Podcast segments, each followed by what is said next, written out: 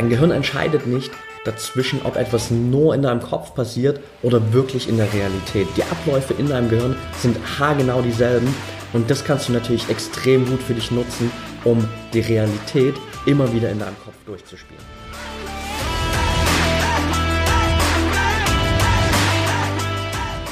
Herzlich willkommen zum My Performance Podcast, deinem Podcast für die beste Version von dir selbst mit Patrick Thiele und Fritz Reinke. Fitness, Ernährung, Mindset, Mobility. Hier bekommst du jede Woche Input, um dein volles Potenzial zu entfalten und deine Ziele zu erreichen. Let's go!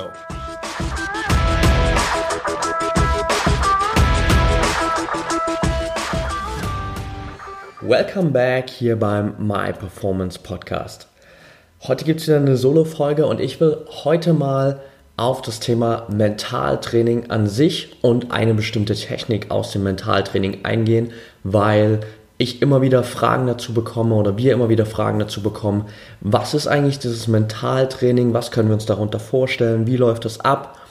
Und ich will heute einfach mal ein kleines Intro dazu geben und auf eine Technik eingehen und dann vielleicht in der Zukunft einfach immer mal wieder so ein paar Techniken für euch hier offenlegen, damit das für euch auch klarer wird, was könnt ihr eigentlich erwarten, wenn ihr auf der Ebene mit uns zusammenarbeitet oder wenn ihr allgemein Mentaltraining nutzt.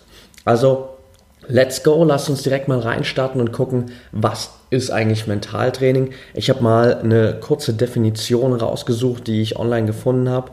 Und die heißt in dem Fall, Mentaltraining ist das Ansprechen des direkten Einflusses psychischer Prozesse, kleiner Sprachfehler, auf die Bewegung. Also das Ansprechen des direkten Einflusses psychischer Prozesse auf die Bewegung. Es erfolgt eine systematische und intensive gedankliche Vorstellung eines Bewegungsablaufes mit dem Ziel seiner Verbesserung, ohne dass die Bewegung praktisch ausgeführt wird. Und genau da sind wir schon bei der Technik, auf die ich heute ein bisschen näher eingehen will. Nämlich das, was da drin steckt in dieser Definition gerade, dass es darum geht, uns Dinge gedanklich vorzustellen, dass wir gewisse Bewegungsabläufe vielleicht gedanklich durchgehen, ohne dass wir sie real gleichzeitig oder direkt darauf folgend ausführen. Das heißt, es geht hier wirklich darum, das, was eigentlich später mal als Performance sozusagen auf dem Wettkampfflow im Optimalfall passieren soll, schon vorher im Kopf durchgegangen zu sein und in dem Zuge einfach deinen Geist sozusagen zu kontrollieren, ihn zu erweitern zu all den Möglichkeiten, die es in dieser Performance gibt und wie du sie optimal haben willst und das Ganze zu fördern, indem du das immer und immer wieder durchspielst und somit für dein Unterbewusstsein wirklich auch greifbar machst, dass das deine Realität ist. Wie das funktioniert, darauf gehen wir jetzt gleich ein, weil die Technik, auf die ich heute ein bisschen näher eingehen will, ist Visualisierung. Visualisierung ist eine der größten und wichtigsten Techniken im ganzen Mentaltrainingsbereich, weil sie zum einen universell anwendbar ist auf verschiedenste Themen und zum anderen auch einfach die Möglichkeit bietet, wirklich tiefgreifende, effektive Ergebnisse zu erzielen.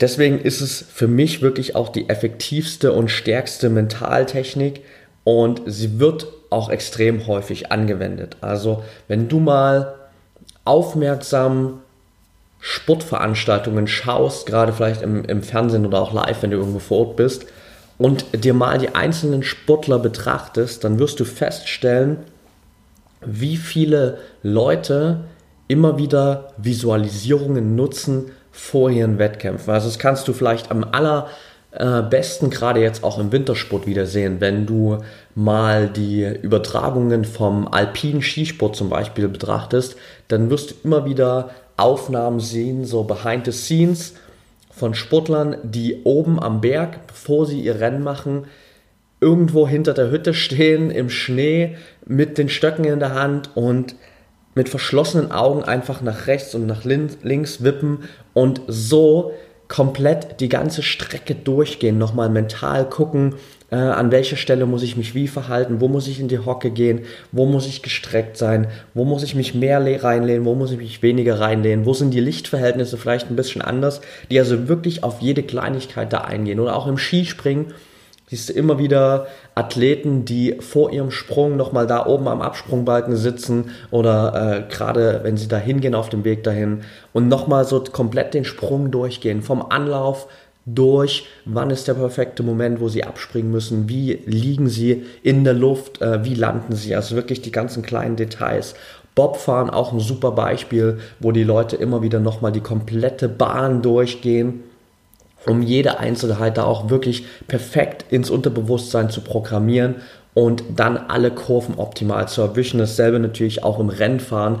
Jeder Rennfahrer geht vor dem Rennen am Rennwochenende irgendwann mal die komplette Strecke ab, um sich jede Einzelheit auf dieser Strecke anzugucken. Wo sind die Kurven ein bisschen steiler, wo sind sie ein bisschen schwächer, wo ist der Grip in verschiedenen Kurven vielleicht ein bisschen schlechter, wo ist der Asphalt ein bisschen verbraucht? Und zu gucken, wie sie all das optimieren können, um dann später diese Erfahrungen, die sie auf diesem Spaziergang gemacht haben, immer wieder mental durchzugehen und diese Strecke immer wieder vor ihrem inneren Auge sozusagen durchzuspielen, zu gucken, wie sie über diesen Kurs fahren. Und das ist eine extrem geile Methode, um wirklich deine optimale Performance am Ende auch abzuliefern. Ein Zitat, äh, das ich gefunden habe in dem Zuge, war von Andre Agassi, einer der bekanntesten Tennisspieler weltweit, äh, extrem viele Erfolge gefeiert in der Vergangenheit. Und er hat gesagt, ich habe Wimbledon 10.000 Mal im Kopf gewonnen. Also er hat es schon 10.000 Mal durchgespielt, wie er diesen Moment hat, in dem er das Match hat an dem Finaltag in Wimbledon, wie er dann natürlich auch den allerletzten Ball, das allerletzte Spiel gewinnt, um letztendlich mit der Trophäe in der Hand da in Wimbledon zu stehen. 10.000 Mal einfach durchgespielt und am Ende hat er es auch erreicht. Und das zeigt, wie krass wertvoll diese Technik sein kann und was du damit machen kannst. Es gibt natürlich verschiedene Formen und das, was wir ähm, im Mentaltraining oft besprechen, sind eigentlich drei verschiedene Varianten der Visualisierung. Das eine ist natürlich eine ganz klare Zielvisualisierung. Also das wäre beispielsweise das, was ich gerade von Andrew Agassi angesprochen habe, dass er sich vorstellt, Wimbledon zu gewinnen. Also es ist eine klare Visualisierung auf das Ziel. Was will er erreicht haben? Er will mit dieser Trophäe in der Hand da in London stehen und Wimbledon-Sieger sein. Das ist eine ganz klare Zielvisualisierung, die wahrscheinlich am allerhäufigsten angewendet wird, dass wir uns wirklich klar dieses Ziel vorstellen. Andererseits geht es aber auch darum, du willst ja nicht nur das Ziel erreichen, sondern du musst ja erstmal eine gewisse Performance abliefern, um dieses Ziel überhaupt zu erreichen. Und da sind wir ganz schnell bei der zweiten Variante der Visualisierung, nämlich das ist eine Performance- oder Bewegungsvisualisierung. Das heißt, du stellst dir hier wirklich bis ins Detail vor, wie die Bewegung abläuft, die du machen musst, um dein Ziel zu erreichen. Was für eine Performance musst du abliefern, um am Ende der Sieger zu sein, der sein Ziel erreicht oder je nachdem, was halt dein Ziel ist. Hier gehst du wirklich rein und guckst, was ist notwendig, um die Zielvisualisierung zu verwirklichen. Also im Prinzip kannst du dir vorstellen, dass diese Performance- und Bewegungsvisualisierung so ein bisschen der Grundbaustein ist, um überhaupt die Zielvisualisierung wirklich zu machen, sozusagen. Man kann in der Bewegungsvisualisierung noch viel weiter reingehen und natürlich auch gewisse Fehler aufdecken. Dazu komme ich gleich nochmal. Aber hier geht es wirklich darum, die Performance erstmal zu visualisieren und zu gucken, was musst du abliefern. Und eine dritte Variante, die gerade im Profisport extrem häufig angewendet wird, ist die sogenannte Schutzraumvisualisierung. Was kannst du dir darunter vorstellen? Ganz einfach. In vielen Profisportarten geht es darum, dass du auf den Punkt extrem fokussiert sein musst, um dich herum aber tausende von Fans hast, die jubeln, die schreien, die in dem Moment gerade nicht leise sind und die dich ablenken könnten von dem, was du machen kannst. Bestes Beispiel im Biathlon, die Athleten, wenn sie einlaufen in die Biathlon-Arena zum Schießen, dann sind sie an ihrem Schießstand und ringsherum, gerade in den großen Stadien wie äh, Ruhpolding, Oberhof, Antolz, sind da teilweise 10.000, 15.000 Leute in diesem Stadion drin, die jubeln, die vielleicht auch gerade anderen Athleten zujubeln und du musst trotzdem da reingehen, du musst an deinem Schießstand die Performance abliefern und im Optimalfall natürlich alle fünf Treffer landen. Und viele Athleten stört einfach diese Atmosphäre, diese dauerhafte Ablenkung von außen. Und was du da machen kannst, ist diese Schutzraumvisualisierung. Das heißt, in dem Moment, wo du an deinen Schießstand gehst, stellst du dir vor, dass du in einen geschützten Raum reingehst, wo plötzlich all diese Geräusche nicht mehr da sind. Es gibt Athleten, die stellen sich da zum Beispiel vor, dass sie einfach sozusagen in eine Tür reingehen, stellen sich auf ihren Schießstand und machen hinter sich die Tür zu und sind plötzlich in einem eigenen geschlossenen Raum, der nach vorn offen ist, damit sie schießen können. Es gibt Athleten, die stellen sich vor, dass sie Kopfhörer aufsetzen, so Mickey-Mäuse, die man von Bauarbeiten vielleicht kennt, die wirklich komplett jegliche Geräusche rausfiltern und alles still machen. Und das ist natürlich ein cooles Tool, das du nutzen kannst, um so dieses ganze Feld außenrum auszublenden. Also selbst zum Beispiel Tiger Woods ist jemand, der mit dieser Schutzraumvisualisierung gearbeitet hat und sich da am Abschlag beim Golfen immer wieder vorgestellt hat, dass er in seinem kleinen geschlossenen Raum ist und seine Sachen abliefern kann, ohne den Einfluss von außen. Also das ist natürlich eine geile Möglichkeit, die du auch auf viele andere Varianten anwenden kannst. Also genauso kannst du dir zum Beispiel auch im CrossFit vorstellen, dass du einfach in dem Moment, wo dein Durchgang startet, wo du dran bist mit deinem Workout, dass du einfach allein bist in der Halle. Du bist allein performst, komplett für dich allein, du bist nicht von draußen beeinflusst und kannst das für dich wegnehmen, wenn es dich stört.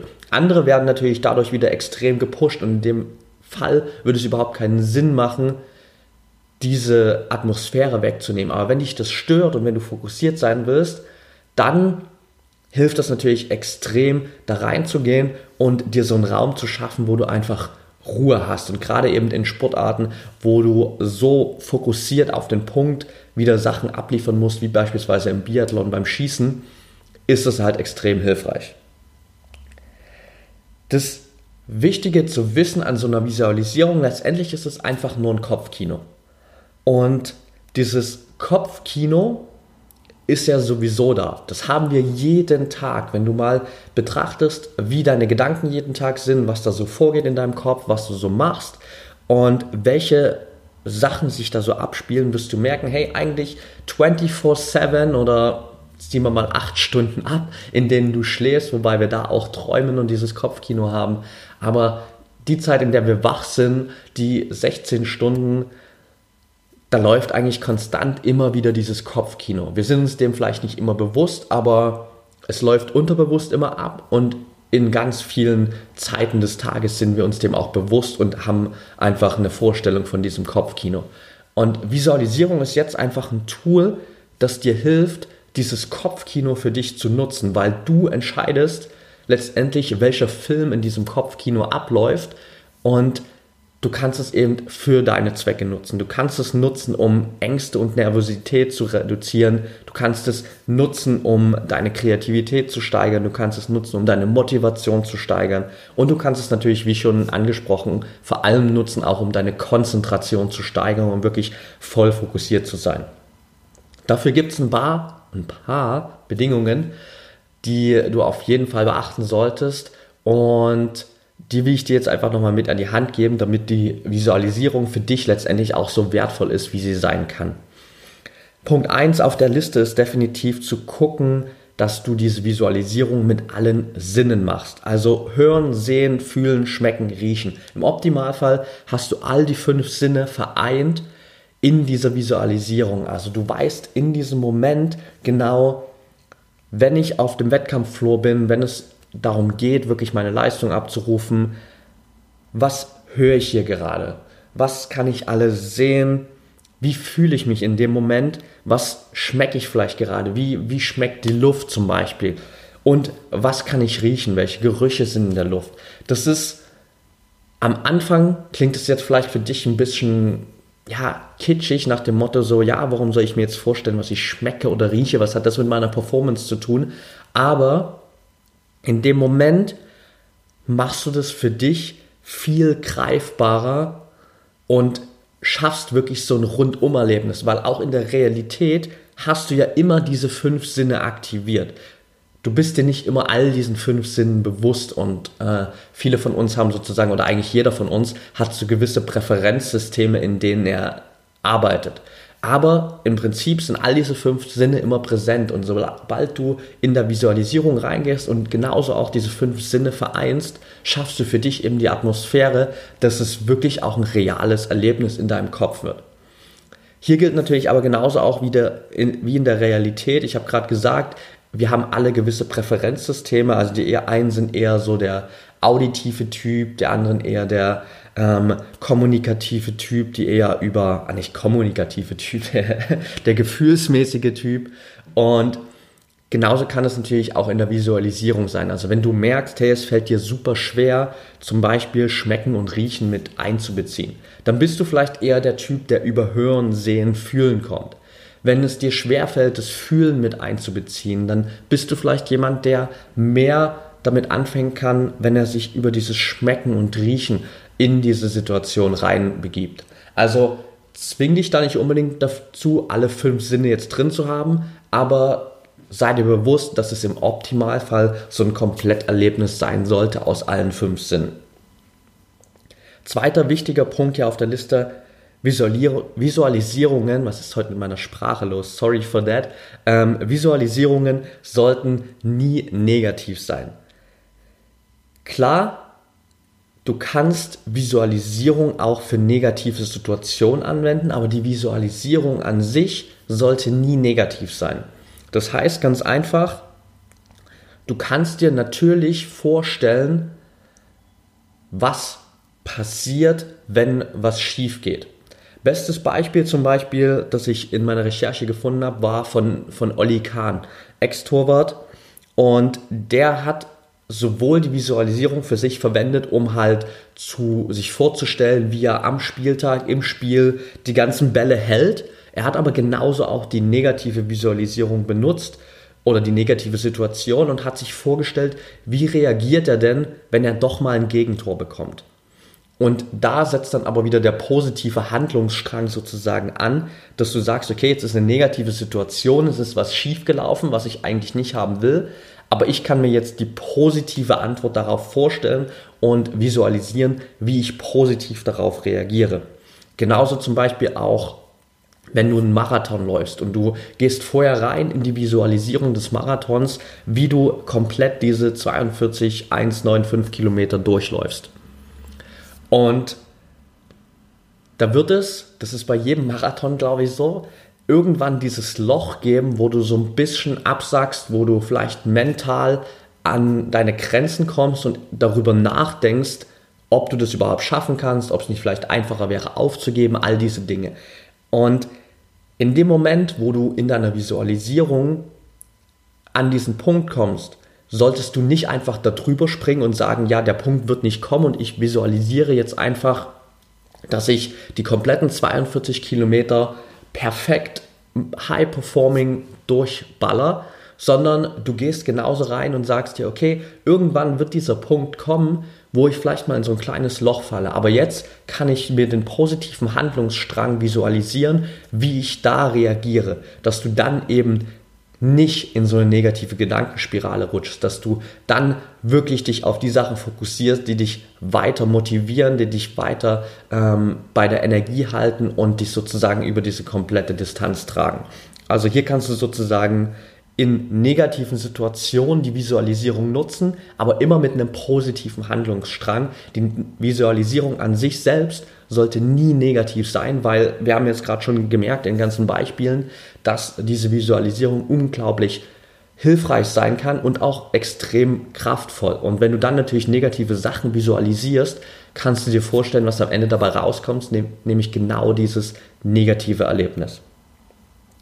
Das letzte Wichtige, was ich dir noch mitgeben will, ist wirklich, dass du diese Visualisierung bis ins Detail machst. Und das ist die Sache, die ich vorhin schon mal angesprochen habe, dass es gerade bei dieser Performance- und Bewegungsvisualisierung extrem wichtig ist, bis ins Detail zu gehen und dass man da auch Schwachstellen aufspüren kann. Gerade bei Sportarten, die extrem abhängig von dieser wirklich perfekten Bewegung sind. Das heißt zum Beispiel, sei es beim Turnen, sei es bei Sachen wie Hochsprung, Weitsprung, wo du den perfekten Anlauf haben solltest, beim Hürdenlauf, all solche Sachen, auch beim Skispringen natürlich, wo du den perfekten Absprung zum Beispiel schaffen musst. All diese Sachen, äh, wo es wirklich um so einen perfekten Bewegungsablauf geht. Auch beim Gewichtheben, wo es wirklich darauf ankommt, dass du diesen ganzen Bewegungsablauf bis ins Detail richtig ausführst, sozusagen. Genau in diesen Situationen solltest du auch bis ins Detail diese Visualisierung durchführen, denn wenn du dort einen Teil vergisst, wird sich das später einfach in deiner Visualisierung widerspiegeln. Und ich habe ganz viele Beispiele gefunden in meiner Recherche, wo Athleten einfach jahrelang oder vielleicht monatelang sich ihre Performance vorgestellt haben und aber immer wieder gestruggelt haben. Sie haben nie die perfekte oder die annähernd perfekte, sage ich mal, Performance abgeliefert, die sie sich gewünscht haben.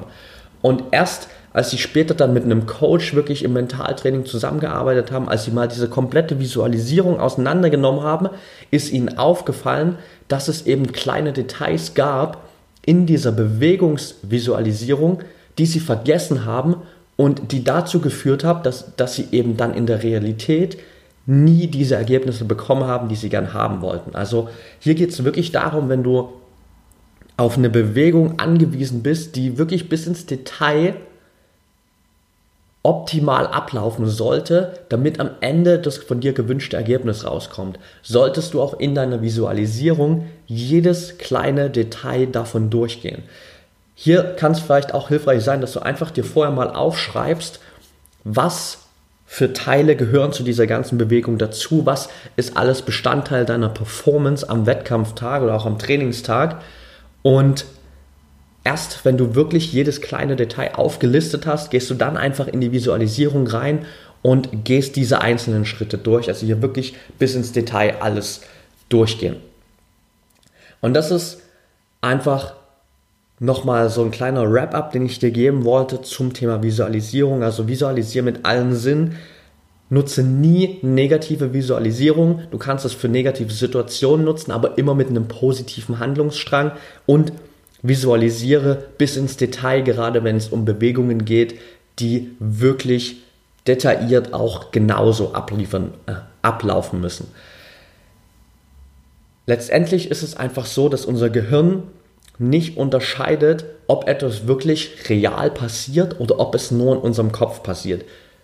Da gibt es wirklich in unserem Gehirn, wenn man das Gehirn anschließt, wenn man sich anschaut, was für Prozesse laufen in unserem Gehirn an, gibt es keine Unterschiede in der Reaktion unseres Gehirns, ob wir es visualisieren oder ob es real abläuft. Und das ist genau das, was wir uns sozusagen, was du dir zunutze machen kannst, mit Hilfe der Visualisierung, dass du wirklich dein Gehirn die Möglichkeit gibst, Situationen immer und immer wieder durchzuspielen, die real gerade gar nicht so passieren. Aber wenn du dann in diese Situation kommst, weiß dein Gehirn, ah, okay, jetzt steht die Performance an, jetzt ist der Wettkampf, den habe ich so lange visualisiert und jetzt muss natürlich das einfach meine Realität sein, was ich so lange visualisiert habe und dann lieferst du einfach das ab, was letztendlich äh, in deiner Visualisierung auch die ganze Zeit abgelaufen ist. Und du kannst das Ganze natürlich noch viel, viel weiter treiben. Du kannst diese Zielvisualisierung natürlich auch immer wieder zum Beispiel unterstützen, indem du das Ganze auch aufschreibst jeden Tag und es dir nochmal wirklich vor Augen hältst. Ähm, bestes Beispiel habe ich da gerade wieder erlebt bei einer Athletin, die wir bei äh, Brain Effect, wo ich arbeite, betreuen. Onella Warner, die gerade ähm, Weltmeisterin geworden ist im Boxen, die allererste äh, Weltmeister, Amateurweltmeisterin überhaupt ähm, als Deutsche und die gesagt hat danach, für sie war das eigentlich schon klar. Sie hat sich an dem Tag vom Finale extrem gut gefühlt und sie hat in ihrem Tagebuch schon Monate oder Jahre davor teilweise jeden einzelnen Tag aufgeschrieben. An den und dem Tag im Jahr 2018 werde ich Weltmeisterin. Und dann ist es halt einfach so passiert. Und das zeigt, wie extrem kraftvoll das sein kann, dich jeden Tag auf diese Ziele, auf diese Performance zu programmieren und diese Visualisierung für dich zu nutzen. Und falls du mir jetzt immer noch nicht glaubst, dass das Ganze wirklich hilfreich sein kann, dann stellst du dir jetzt einfach mal vor, du hast eine Zitrone in deiner Hand.